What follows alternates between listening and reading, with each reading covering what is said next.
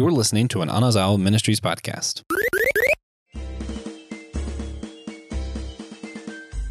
Well, guys, election season is finally about to be here in the United States. And to help us get through all the craziness, all the drama, and all the other just silliness we're all going to see, we're going to be discussing some of our favorite political thrillers and political moments in our fandoms, other patriotic IPs, etc. Hopefully, I can talk about Harrison Ford and Air Force One being the president. I'm excited for that. We know that not all of our listeners are American, though, so we're not going to try to focus too much on our politics. We probably will talk about it when it's relevant. The goal for this series, this new series we're going to do, primarily political, our goal is to talk more about the broad Christian perspective of political ideas than specific politics. So I'm going to do that, talking about some of our favorite political IPs. And to kick this off, we're going to be discussing Ratchet and Clank, when Captain Quark became president, as well as some other sci-fi video game stuff and politics in our games. Really excited to do this one. This is going to be sort of a follow-up to the one-shot that we're going to have live, that was live before this, is on the YouTube when this releases, but it's being released on the main feed after this. So we're trying to be as confusing as possible, because this is systematic geekology and we are the priest of the geeks. I'm Joshua Noel. Lately I've really been geeking out on Indiana Jones. The new movie just came out. I loved it. So everyone be warned, because, you know, I am Josh with a bad opinion. So, you know, I loved it, whatever that says for you. And I am joined by the one, the only, probably my favorite Tolkien head. He's just so kind. Aw. Talking to Nick Polk. How's it going, Nick? I'm good. Well, you said you were good. You were nerding out on Indiana Jones, and we talked about it last time. So seen them all 8 times, except for the 5th one. I've only seen once so far. So far. Are you going to go see it a second time? Yeah. I'm probably not going to see it a second time this month, because today's the last day this month, but I am going to see it again while it's in theaters. Okay. It needs to be done. Yeah, there's a lot of like meta stuff that I feel like probably makes it worth a rewatch. But yeah, what you been geeking out on, Nick? So I'm almost done with the latest season of Black Mirror. Super good. Nice. Kind of took a different direction this season. So they start off doing their, you know, sci-fi technology, very deep, dark, depressing type of prophecy type stuff, and they've gone into like horror and more magical semi stuff. So they've done that really well, and I've been enjoying it, and say it's worth the watch. Wow, nice. Yeah, we have to do an episode on that one day. But before we do, we got to introduce the other host on the show, Christian Ashley, the most common appearance guy, probably the most handsome too. Oh, yeah, thanks. Yeah, Christian. How's it going? I'm all right, Joshua. I had an answer, and then I completely forgot about what I've been geeking out on recently. Perfect. So recording podcasts, that's what he's been doing. Yeah. It's going to be a big day. I've got to record all these podcasts and my own. It's going to be a fun time. Then I got to go on a trip. You know what I'm geeking out on? I'm geeking out on something that just happened, and that is photos of my niece. I don't know if by this time I can actually say her name, because they're super weird about, you know, social media stuff, but I have fallen in love all over again with this child. I'm about to go see her on Monday, and I'm geeking out on that because I'm ready. I've been looking forward to being an uncle for so long, and I'm going to hold this little baby in my arms, and I'm going to share her with absolutely no one. Aw, congrats, dude. Perfect. Yeah, congratulations. And guys, now we're here for the main part of today's episode, where we're going to talk about some video games, some politics, etc. I've talked about Ratchet and Clank on the show before with another host, David Pizarro. We talked about all of our favorite characters, including Captain Quark. But for those unaware, the premise of this game, basically, it starts off, there's this mechanic, who is a Lombax, the last of his species. We find out later on, he's an alien guy. He is joined by a malfunctioned robot that had to run away because they tried to terminate him because he wasn't supposed to be made that way. Or was he? There's a lot of Destiny stuff later on in the game. The game kind of focuses around them just kind of doing fun sci-fi adventures. It starts off with this corporate capitalist guy being the main villain. And then it turns out that their favorite celebrity, a superhero named Captain Quark, was actually the bad guy. And then he comes back for the second game. They fight him again. eventually he goes good, and you find out that all along his earlier days when he was actually a hero, he fought Dr. Nefarious, who comes back, who's this evil robot that wants everything to be technology and everything is robots because biological creatures just aren't as good as robotic creatures. So it's science over humanity, alien kind, all that kind of stuff. It's the big beat of the game is that. But at one point, a politician tries to get Captain Quark because, you know, he's a celebrity. He's famous. Just like all celebrities, he's been arrested and he's been redeemed, all that stuff. He's like, oh, would you come and sponsor me? And Captain Quark gets up there and builds himself up so much that he announces himself as running instead. And just kind of accidentally wins and becomes president. Because, you know, that's just how things work. Just this doofus who isn't even really a hero. He just kind of accidentally becomes a hero a lot of the time. Really jacked, buff looking dude. We find that out in the newest game that I have not played. They go to some other dimensions, and in another dimension, Dr. Nefarious became emperor of all of the galaxies. So it's interesting to me that I wanted to point out and hopefully talk to you guys about some other games. In this game, it really seems like the contrast is you have bumbling idiot celebrity political stuff, like capitalism is evil. And then you have this beat of all technology, all science, forget about the nature of humanity, even though it's aliens. I think that's sort of what it's getting at. And you see this, both of them as being the opposing things, but the actual good guy is this dude who was really just an ordinary mechanic. And what I like about that politically is it shows like it's not the politics don't make the biggest difference. It's not the celebrities. It's not even our robots and our science. It's the mechanic down the road. And I love that. For me, when I'm thinking about my politics, I love when our politics focus on the ordinary people, you know, like the middle class, the people who are the backbone of it all to me. So I wanted to throw to you guys, since that was sort of my topic with this one. As far as like other games you've played, because I know like Borderlands has some of that. I know some of the other sci-fi. I'm not sure about Mass Effect. There's so many different storylines. But as far as the other games that you guys played, have you ever seen similar storylines to like juxtaposing the normal guy to the scientist and the popular, you know, celebrities and all that? Christian. Yeah, sure.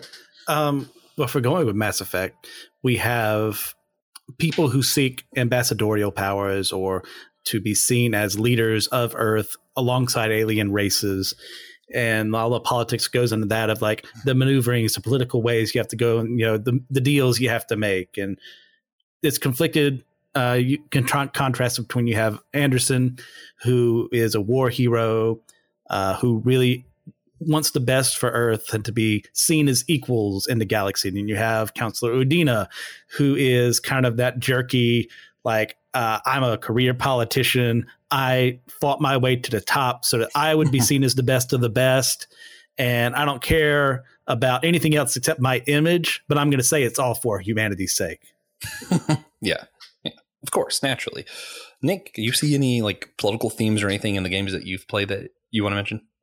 Yeah. You know, I'm trying to think. I know that the first thing that goes to mind or that comes to mind is like Halo series and how there's a lot of political, I think, especially in the third one where I can't remember, y'all might have to fill in the gaps for me, is like one of the aliens that's part of the Covenant, right, does something and gets kicked out, and you partner, like you team up with them. Yeah, there you go. And you kind of partner with them and go through and all that good stuff. And of course, there's just a whole bunch of intergalactic politics that happen throughout that series. That have those big questions of technology and war and, you know, different cultures and how they're fighting to exist alongside one another in the midst of all that conflict. So that's interesting. I never got past the first Halo game. I just thought it was really boring. You know, wrong opinions galore for everyone. Oof. Yeah, that's one TJ really likes to bring up. But the story I think is really fascinating. So with Halo, isn't it primarily like the people you play as chief is kind of a military coup, kind of a military group kind of deal? Or yeah, if Nick hadn't brought this up, I certainly would have. Yeah, because as time goes on in the series, like humanity has been brought close to the point of extinction. And as we're fighting the Covenant, this collective group of alien races who are united under this singular religion, worshiping, is it the Forerunners? Is that what they call them? Or is that just their actual title? I think so, yeah. And their sense of, oh man, we should ascend one day to be like them.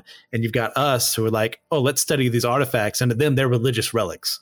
Mm-hmm. And you get into like learning more about the Covenant themselves. You have the prophets at the very head. And so it seems like they're not really like the Pope to a sense, but there's a similarity between them and him. And you learn through the crossing the game, they know their religion is based on a lie. Huh. They know the Forerunners were just an alien race who came before them. And they use that as a means of controlling the populace, of controlling these other races, because they themselves are not the strongest race. But if they can get people working for them under this banner, then things can get done for their benefit. Fascinating. Okay. So you play as Master Chief in Halo, right? Oh, yeah. You asked another question. I'm sorry. I didn't answer that one. Who was Master Chief, Nick?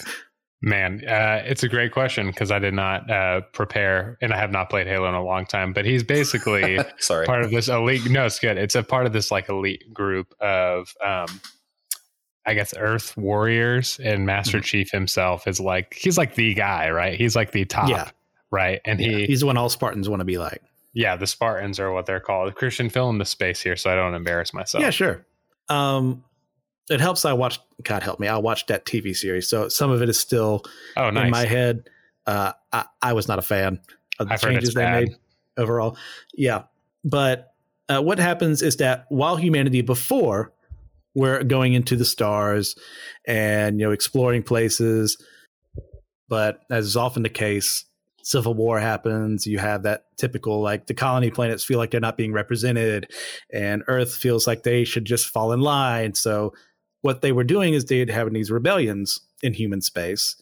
So the Navy, I can't remember the actual name they use for themselves, creates the Spartans to be like their number one super soldiers, like Captain America on steroids, to take down these civil wars. But as this happens, we have first contact with the Covenant. So then they come in, and that's what starts the war, and humanity starts reuniting again. Man, see, that sounds a lot like the Star Wars prequel kind of politics stuff of like the Federalist and then the Emperor, then some of the worlds being like, okay, but that has nothing to do with our planet. Also, you know, because I'm just a big fan of like American history, like early times of, okay, well, but if we're going to do it by population, then some states get no representation at all, and their states just forced, you know, and that's where we get the whole idea of the Senate. And I think the same thing with like the prequel Star Wars, why they have the Senate that way, if I'm thinking right. Yeah, so everyone has equal representation, you would hope. Yeah, it's interesting, regardless of population. It's interesting, too, to think about the prequels and Halo and these, and even Ratchet and Clank and stuff about, you know, being developed right around the time that 9/11 happened, and how a lot of that stuff is really focused on like, okay, we're united against one enemy type of a thing. We're all kind of strayed and all that. And there's a lot of those themes of coming together, or, you know, like you have with Star Wars, you know, the classic line. Yeah. This is where democracy goes to die, you know, with thundering applause or whatever. Yeah. And it's just really interesting that all of that stuff fits within that intergalactic sci-fi space.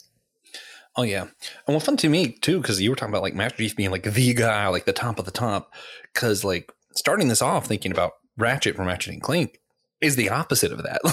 Like, he's just some dude. He's the last of a species, not super strong or anything. He's a mechanic, so that helps him a lot in different situations.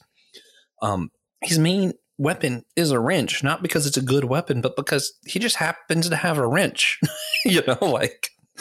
And it's funny too, because like even like when they do like the tournaments, one of the things that cracks me up the most, because, you know, I'm one of those guys who has to complete a game 100%. I don't know if you guys like that, but like a lot of games, not all of them. I've eased up as I've gotten older because I don't have as much time.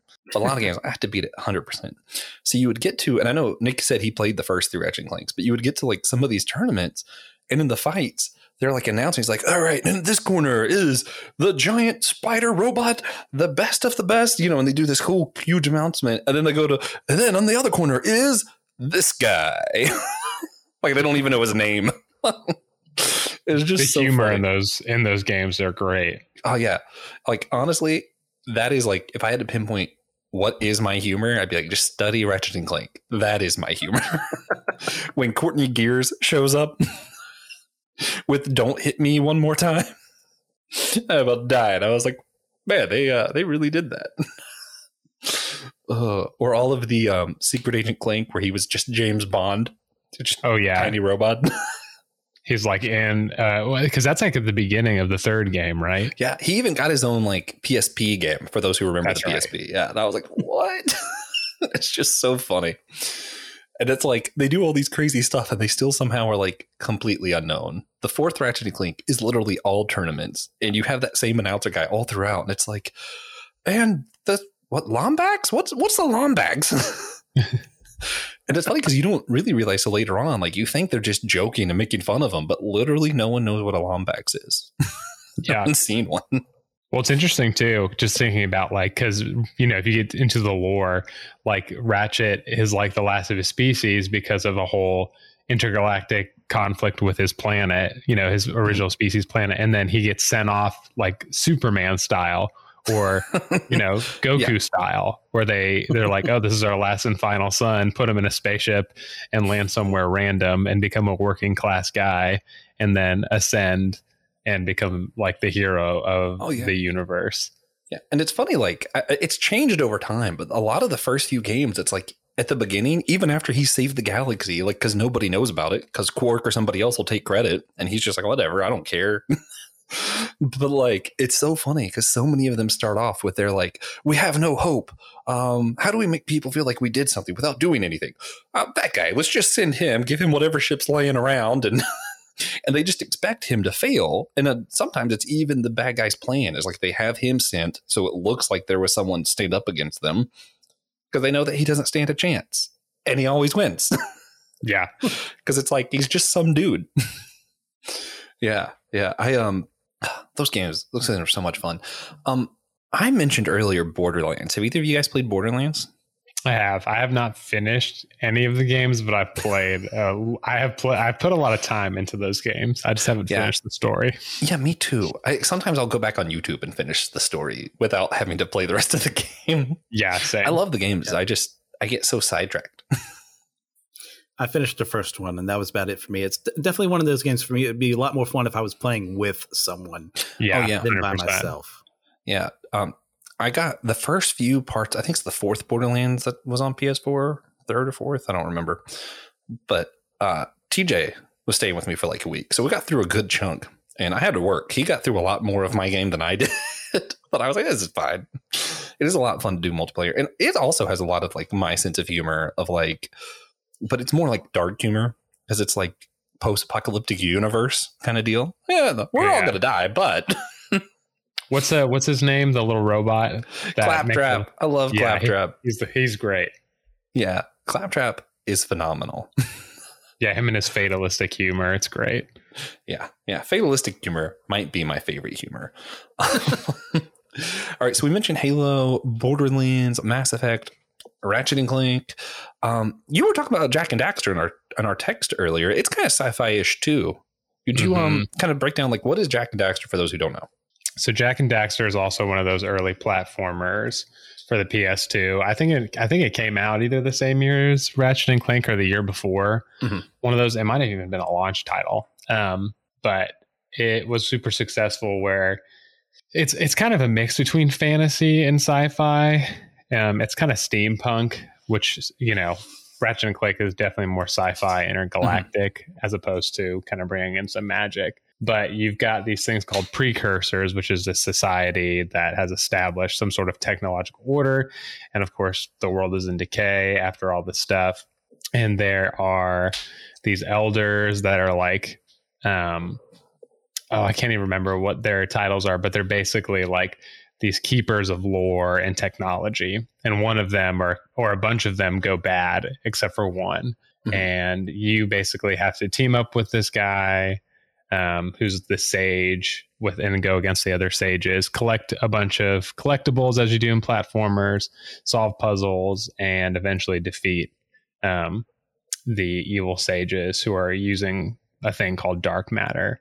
And so there's three main games and some other, I think maybe Daxter got his own PSP spinoff too. But there's just kind of like this intergalactic, interdimensional aspect that gets more into the sci-fi, where you get flying cars, you get shotguns and weird inner. I think you can even travel to different planets in the third one. Yeah. So I don't really remember all of that stuff when it comes to the second and third one. Weirdly enough, for me, the first one was rough because it wasn't like there weren't guns. Honestly, is what it was. Is I knew the series had guns, and I'm like, the first one, I was like, no man, where's the guns? Because mind you, I'd already played all the Ratchet and Clanks, and I think the second Ratchet and Clank has like 50 different guns you can have, and I'm like, I've been through a whole level with no guns. I should have at least 5 by now. You know, like, what's going on? But I remember the second one I really enjoyed because you get like the magic powers and the guns, and some of the guns work with your magic, which is a lot of fun. You get some like really interesting, like you said, yeah, like fantasy sci-fi combo stuff. What I remember also, I did play the Daxter game. It was great. What I remember from Daxter and Jak 2, and you might have to correct me some if you remember better than I do. The cities themselves, we went in and out of, but we didn't stay in. Almost because the government was kind of corrupt, right? Yeah, and then definitely. They had to stay outside so they could like sneak in at night and different stuff to do the missions. Mm-hmm. Yeah, I think there's like this because dark matter is kind of a central element that bad guys use. Surprise, surprise! And I think one of the things that transforms, like I think you can use dark matter at one point to transform into like a werewolf type of a thing to counteract. So you get even this interesting play, and I feel like there's these symbols and stuff and plot elements within games where at first, you know, in the first game, you're using all these different like elemental things to fight against the dark matter. And then now you're using the enemy's dark matter to fight. So you're almost fighting fire with fire. So there's more of like this good and evil, traditional good and evil type of dichotomy going on in the first game. And then things start becoming more gray. And people are starting to use, you know, you're starting to use the enemy's weapons against them type of a thing. Yeah. Man, I don't think I ever played Jak 3 at all. But weirdly enough, there was a Jak and the Daxter that happened after that trilogy that was only on PSP that I played. And I did beat that one. And Jak has, instead of the dark matter, he has access to like light matter. Like it's like the opposite of that. And it all has different abilities. Right. And each one has a different ability, like the different lights. And I thought it was really interesting because it seemed like the dark matter was gone for some reason. And I don't know what happened. In the third one, you can do both. Oh, that's cool. They must. Yeah. So I guess in the PSP one, they must have. Or I just don't remember. Matter. Yeah. I never played the PSP one because I didn't have a PSP. Oh, well, that's fair. That's fair. Now, one thing that's like just standing out to me is like Ratchet and Clank, you know, you had the capitalist and the evil politicians and even the doofus politician, Jak and Daxter, corrupt government in the cities. Mass Effect seems like there's a little bit of everything mixed in there. Borderlands, corrupt government, Halo, kind of corrupt lie, corrupt religious systems. Yeah, that drive the alien governmental systems. Yeah. I mean, do you think that's like a common theme through a lot of games where the politicians, the like establishment, is the bad guy? Oh, absolutely. I mean. You don't really have to go far. I mean, you can go through many things. You go through BioShock, you go through the Outer Worlds, the Fallout, plenty of places where you see government as a heavily flawed system that at best may get stuff done and at worst is taking advantage of the people under it. And I can't ever imagine why anyone would ever think that. You know, yeah, you know, all these perfect governments we've always had. That's why there's never been rebellions against them. And there's, you know, never been people protesting against them. So true. Yeah, that's why we're talking about this, because it's sci-fi, you know, it's not real. No, it's because sci-fi most of the time is a reflection of things happening to us at that moment in time. We see the fears of the day. That's why you see your 50s movies. We are afraid of the atomic bomb and what it can do to the entire world. So that's why we have so many radioactive threats. So that's why we have so many giant monsters, your kaiju, that are changed by radiation and to become this terrible thing. Mm-hmm. I mean, the entire first Godzilla movie alone is just a walking, not really talking, atomic bomb that lays waste to Tokyo. Well, whatever happened to them that they would ever make a monster based around that? Yeah, right. Fair. Yeah, I was trying to save Fallout because we are going to do a whole episode on it next year. It's going to be good. But yeah, what I think is interesting is like you definitely have a point with all that.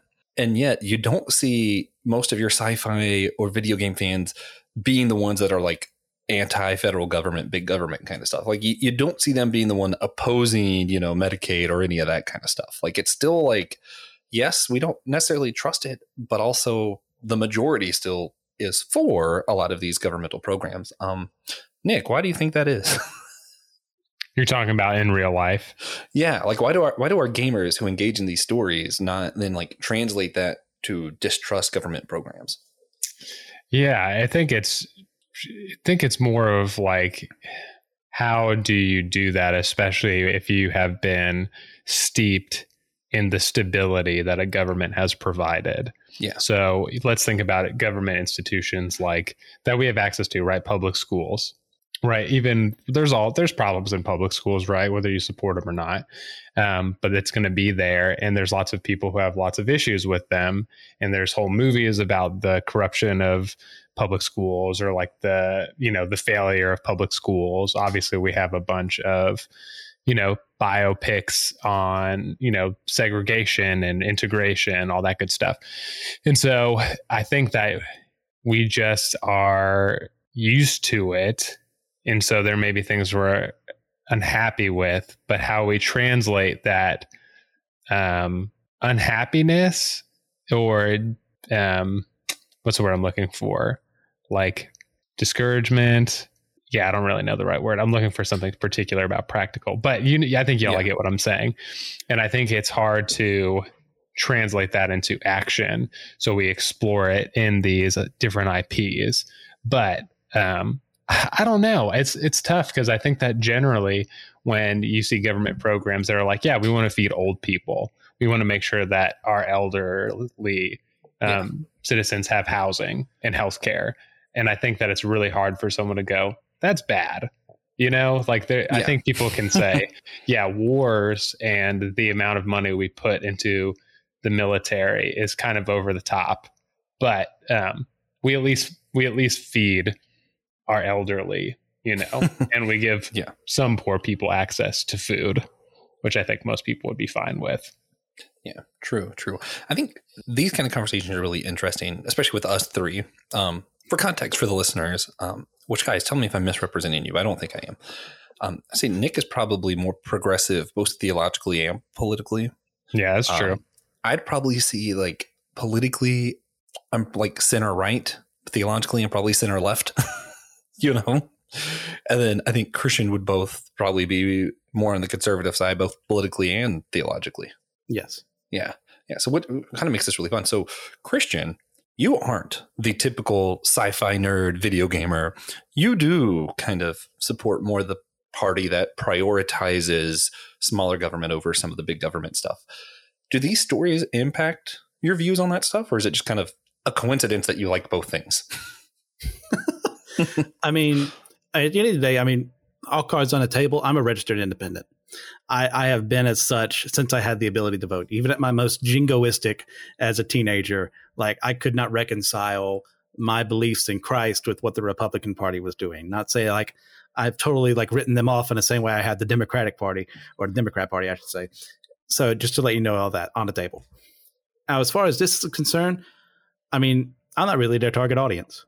Mm-hmm. Most writers, most developers are going to come from a bit of a more liberal left bias from what I've seen. And let's say that's 100% across the board because it's not true. Yeah. But typically that's who they're going for. They're trying to tug at your heartstrings. Now, unfortunately, most gamers are tone deaf. And if you hit them with subtlety, they're going to go, okay, whatever, and move on with their lives. For instance, I saw someone post the other day about how, man, I wish games weren't political, and they posted images from Metal Gear Solid, the famously apolitical series Metal Gear Solid, where there's never anything about how we use our politics or why private military companies shouldn't be a thing, or the evils of war and all this stuff. It's like, nope. That's what games should be like, because he's subtlety for those wondering just doesn't hit people well. Yeah, unfortunately. But you run the gamut of there are games when they get a more overt, people get up in arms. Yeah. Because it didn't work when I said this. What if I hammer it in a little harder? What if I hit you in the head with an anvil? Well, yeah. maybe that works for some people. For people like me, it makes me a little uppity because I want to be treated like someone intelligent. Mm. And if you do that, I'm going to go, well, you may have had a point, but I'm going to tune you out now. Yeah. Because, and that's the exact opposite of what they want. And I should be better about myself in that regard. But your original question, which I've mangled again, was I'm more conservative and what else? Yeah. So you're more on the side of the people who probably wouldn't agree with a lot of big government stuff, which is sort of seems to be what the theme a lot of these games are. So I was trying to see if it was just a coincidence or if you actually took that away from these games and that influenced your opinion. Oh, definitely. I see it all the time. And I mean, not because I'm actively looking for it, but because I'm paying attention to the games that I'm playing. Yeah. Which, once again, a lot of gamers I've talked to are tone deaf. Yeah. And yeah, it's its own thing. Yeah.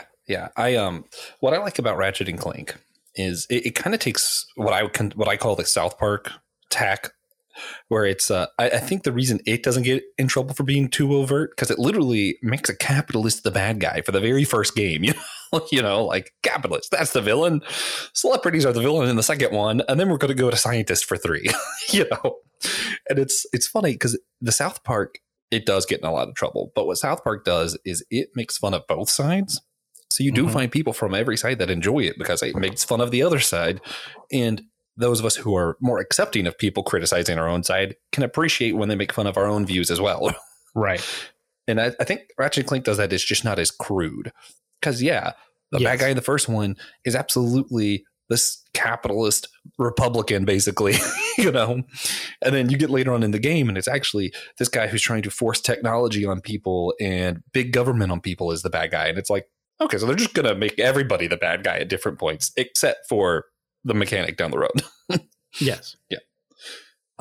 You know, one, I'm trying to think of games that are different, that aren't like the government's the bad guy. And I think one that stands out is kind of weird. You have to hear me out on this. I know Christian's played. Nick, have you played Kingdom Hearts? Oh, yeah. Heck yeah. So in the Kingdom Hearts series, it's hard to see the politics of it because everybody has their own world and the worlds are getting destroyed in a lot of it. And there's kind of, you know, it's more about darkness and light and King Mickey than anything else. But you kind of see King Mickey as he's king, you know, monarchy kind of deal for light. The good guys are that. The bad guys are more of a shadow government organization. Like Organization 13 is kind of behind the scenes. It's not in everyone's face. It's not the political leaders everyone knows about. It's the behind the scenes and everybody's like, oh, why is bad things happening? We don't know. Do you guys see that? Am I stretching this, or is it kind of does seem like that's a little bit different than what you usually see in games? No, I see it completely. I mean, Mickey is kind of like the ideal king, the ideal hero leader. You want to have someone like him in charge. Like normally, if he hadn't have, I guess in this context, he was probably born into the position. We don't really get into the politics of that necessarily. Walt appointed him. Yeah, there you go. Walt himself did. But at the end of the day, like that's the person you want in power. The one who's going to look after his people at the cost of himself. Like how much time did he spend in the realm of darkness to find Aqua and get out of there? And how much time did he spend away from his people to protect them from things they haven't seen? Like that's who I want. Then you've got your shadowy Organization 13 and all of them like your reasoning is flawed. And this is how the world really works is through darkness and all this mess. I love Kingdom Hearts, but yeah, sometimes it gets a little too on the nose. It's so good. Yeah. Yeah. You know, it's interesting. You made me think about, because, you know, just tying everything back to Tolkien and Lord of the Rings is that, like, you know, Tolkien himself believed the best. He even talked about, he was like anarchist / monarchist, where he was like, government is bad except for if there was like the most benevolent king that existed, then we could trust this king and live life. That would be a great government. And we have this in Mickey, who even so in Tolkien kind of writes that character, that perfect king, Mickey Mouse, into as Aragorn. Well, and then I'm thinking Mickey Mouse analog Aragorn. Mickey is Aragorn. Kind of, because Mickey also has a hood and he's kind of working behind the scenes. He's like a Strider type of a deal. And then he reveals himself and he's like, what's up? Mickey's back. Aragorn does the same stuff, dude. I'm going to have to write a Tolkien Pop article about this. You've convinced me. This is great. This is great. Oh, man. I love this. Yeah. So for those wondering, Kingdom Hearts, you start off, you're just a kid on this island. Worlds start getting consumed with darkness, and you're going through and you're fighting these like shadow beings kind of thing. I'm not going to explain the whole game. As you go, you have this key. You don't know where it came from, but it's the only thing that's able to fight the darkness that you've seen. As you go, you end up seeing there's other keys. There's other things going on. Mickey Mouse is kind of the one behind the scenes. He sent you Donald and Goofy, who are your companions, who help you find off the darkness and all the bad guys. And then there's this Organization 13. You kind of slowly see them, and they're kind of somehow controlling some of the bad guys, you know, that you've been fighting, and even intentionally having you defeat them because it releases darkness into what's called the Kingdom of Hearts. Wow. And they, even in the first game, there's a statement of the Kingdom of Hearts is darkness. And when he opens it, in the darkness, there's one light, and that light is coming from Mickey Mouse with a key. Yes. And that moment was just so cool to me. Even as like a young kid up till now, I'm still like, yeah, in the middle of the darkness, we have a king who holds the light. I love that. I don't think the game was trying to be Christian, but no, that's about as Christian a message as you get, you know, like. Yeah, definitely completely 100% unintentional, but you can see the imagery right there, the unintentional imagery of that light in the darkness, the one person fighting against everything that is actively trying to destroy what is good and righteous. Yeah. And I guess that kind of talking about the righteous king and talking about like that allegory of Mickey and Jesus, we get to where a lot of people do of like, oh, you're a Christian podcast, you're a geek podcast, why are you talking about politics, right? Hey, politics are in everything. They're in all these games we mentioned, obviously. We pointed that out. But yeah, Jesus cares about politics. We're Christians. We care about Jesus. Jesus cares about politics. Why? Politics is just how we operate as people collectively together. There's politics in church. There's politics in our government. There's politics in your friendship even. You might not notice it. But if you're in a really long line for something, waiting overnight, there's politics. Someone's going to start coming up with rules for the line. Someone else is going to have, well, how do we enforce these rules? What do we do if this happens? Politics happen as long as people exist. It's part of our nature. It's part of how God made us. And it's something that Jesus cares about. So when we think about what does a righteous ruler look like, I think we're getting to what does it mean for this part of who we're made to be political. We're all made political beings. What does it mean to live that in light of how we were meant to be made? And I think, yeah, I think that for me goes back to Ratchet and Clank naturally, where I'm like, yeah, it is the we're all meant. That's not our main thing. Like, I feel like the people who they're striving just to be over everyone else so that all the politics work the way they want it to. For me, a lot of the professional politicians, or that's been their whole life goal. That's where I see a lot of danger. But for the people who were, you know, one of us who are the mechanic down the road, who is operating and trying to make things work so that we can function correctly as a system. That's the kind of politics that I like to see. So that's where I'm like, yeah, that beating the Ratchet and Clank games. That's where I'm at.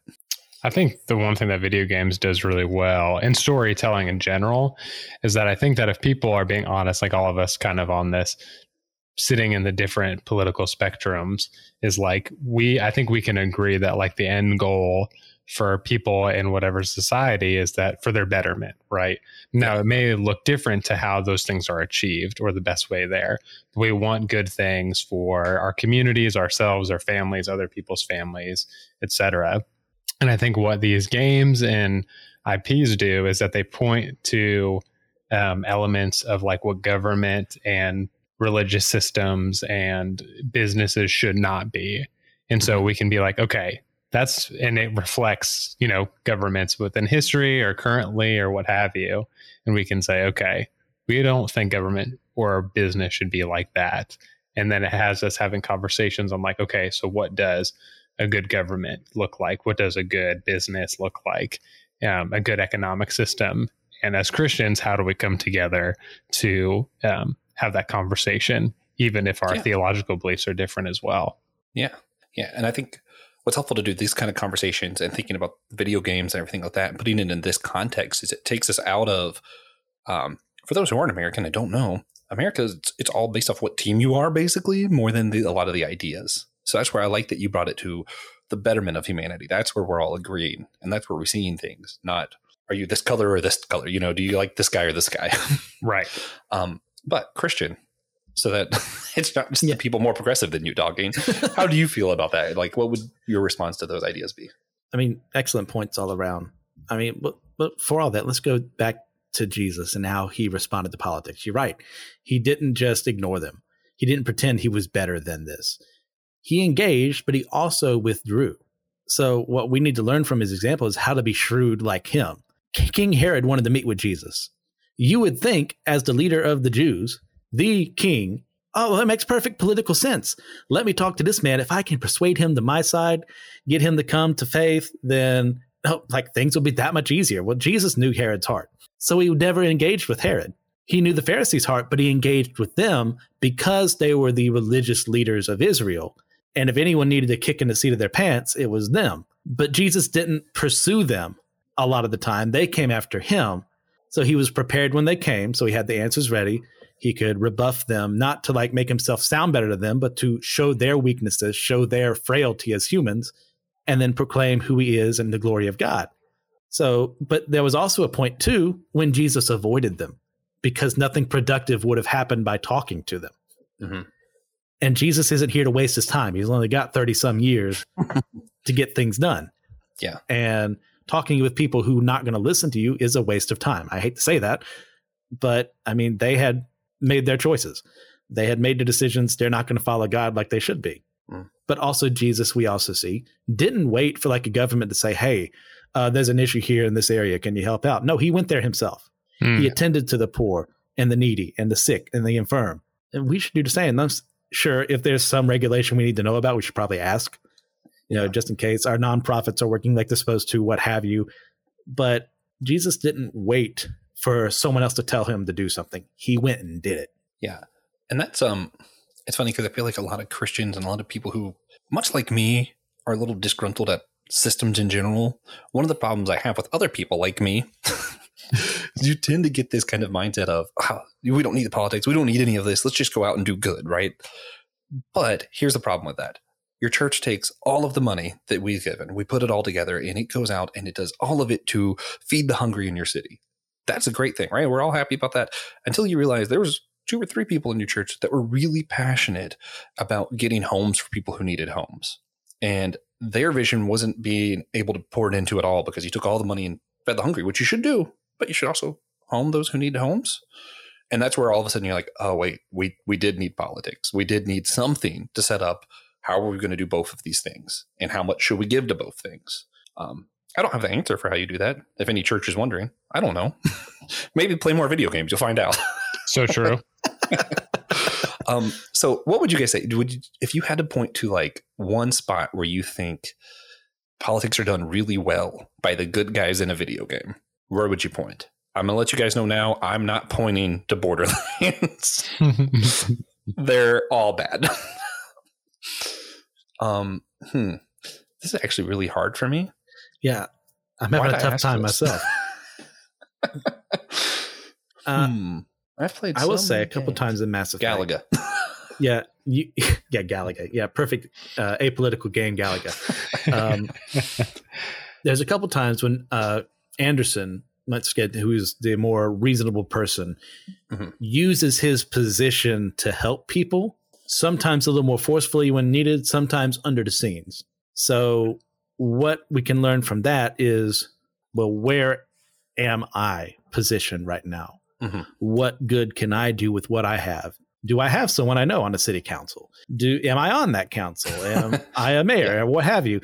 What can I do with the position I have to help the people under my, not control, but constituency maybe might be the better point to make there. Yeah. Yeah. Nick, can you think of any examples of it done well outside of King Mickey? Or you just want to talk more about King Mickey? That's fine. Yeah. The perfect, the archetype next to Jesus. Yeah. I'm just because I've talked about Diablo 4 and that's been in my recent memory and I've played all of the games previous. I think there's kind of a whole, it's more of an religious institution, but the religious institutions are kind of the governing bodies in Diablo. And so there's lots of conspiracies. You find out that, even heaven, even the institutions that represent heaven, there's ulterior motives that are done at the cost of people's well-being. And I think there's just a lot of like the well-being of communities is the goal. And so you're fighting against primarily demons, of course, and fantastical creatures. But sometimes you have to fight against the institutions that claim to be bringing forth the will of heaven. Yeah. And I think that there is this, obviously it's through violence and weird magic, but you have to fight those things that their end goal is ultimately the acquirement of power and the exerting of that power, as opposed to the well-being of everyone in the realm of sanctuary. And so you kind of fight for everyone's well-being, whether that's governments, religious institutions, or tribes, etc. Yeah. That's a good one. I need to get more into Diablo. Surprise, surprise. I'm going to go with Ratchet and Clank. Yeah. But I'm going to specifically, I'm going to go to the third game, Up Your Arsenal. Before Captain Quark becomes President Quark, it's actually the beginning of the game. He's already been defeated. We don't know where, you know, he was a celebrity who went bad and Ratchet beat him, saved the galaxy again. Game starts. Dr. Nefarious is kind of creeping up. We see villainous plots happening and all the bad guys doing stuff. And Ratchet ends up being put on a team with like Al. If you like me, just the mention of the name kind of breaks your heart a little bit. If you don't know, I'm not going to spoil that for you. Just know you're going to grow attached, and I'm sorry. But yeah, you have Al, you have, I think Helga's her name. You have a few of these other characters who are coming together, all have their different specialties. And Ratchet ends up, mind you, this is right after the second game, where Quark was a big bad guy, tried to kill them just because they exploited the evilness that he had when he was working with the capitalist. They go and find him, rescue him, kind of refurbish him, make him like brand new version of himself. And because he is a celebrity, he's the popular one. And it's what people needed to see was the hero they all knew being at the helm of the team. He ended up being the leader, and Ratchet kind of submitted to it, even though they know he's a doofus. They know that he was a bad guy because it's what people needed. They made the politics of that work so that they could function as a team and save the galaxy. And I thought it was really cool that they selected a figurehead for the people rather than someone that would just fit their needs for themselves. So that's something that I really appreciate in that game. Yeah. All right. Well, I think we have one last question at the end of this that I'm going to save. So if you're on Captivate, head over there, subscribe, and you'll get to hear one last question at the end. But for now, we're going to wrap up. And first thing we like to do is give some recommendations. Christian, do you have a recommendation for our listeners today? Let's see. I will recommend. I remember what I was going to actually say, what I was geeking out on, and use that right here. I have been geeking out on reading through various books, the history and the possibility of the truth or untruth of the Loch Ness Monster being a thing, because cool. What we'll be doing once a month on our YouTube channel is a special thing I'm creating called Friday Night Frights. We'll be discovering and discussing cryptozoology and the paranormal and religious weirdness and the weird and unexplained and a lot of other stuff. And I'm starting on the 7th of July with the Loch Ness Monster. So that is what I recommend. You guys go check that out so you can be prepared before I start. I'm already scared, but like in a good way. Nice. Nick, you have any recommendations for our listeners today? Yeah, so I'm a big punk music guy. And so there's a YouTube channel called the Punk Rock MBA. The guy who runs it, his name is Finn McKenty. He's a music industry content creator, but he just does awesome deep dives into the history of different punk bands. Nice. Here, our recent ones I watched were on the band Rancid and Simple Plan. So if you want to get into punk music, Punk Rock MBA is a great YouTube channel to do that. Very fun. Nice recommendations. I'm going to go with technically comics that have been out for a year, but hang in there with me, listeners. I was patient. I knew that these were epic, but I waited to get them. There were these one shots made last year, Batman One Bad Day, some of his most famous villains, and each one's a standalone story.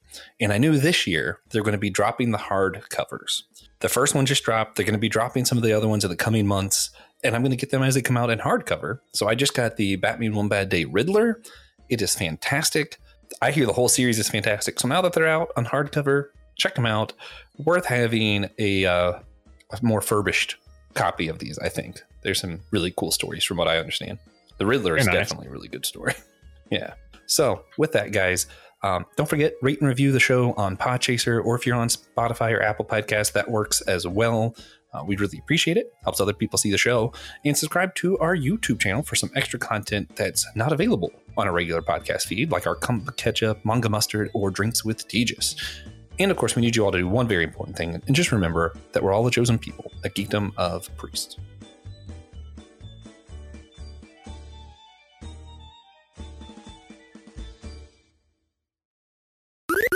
This was an Anazao Ministries podcast. If you enjoyed this show and would like to learn more about our network, be sure to check out the Anazao Ministries Podcast Network.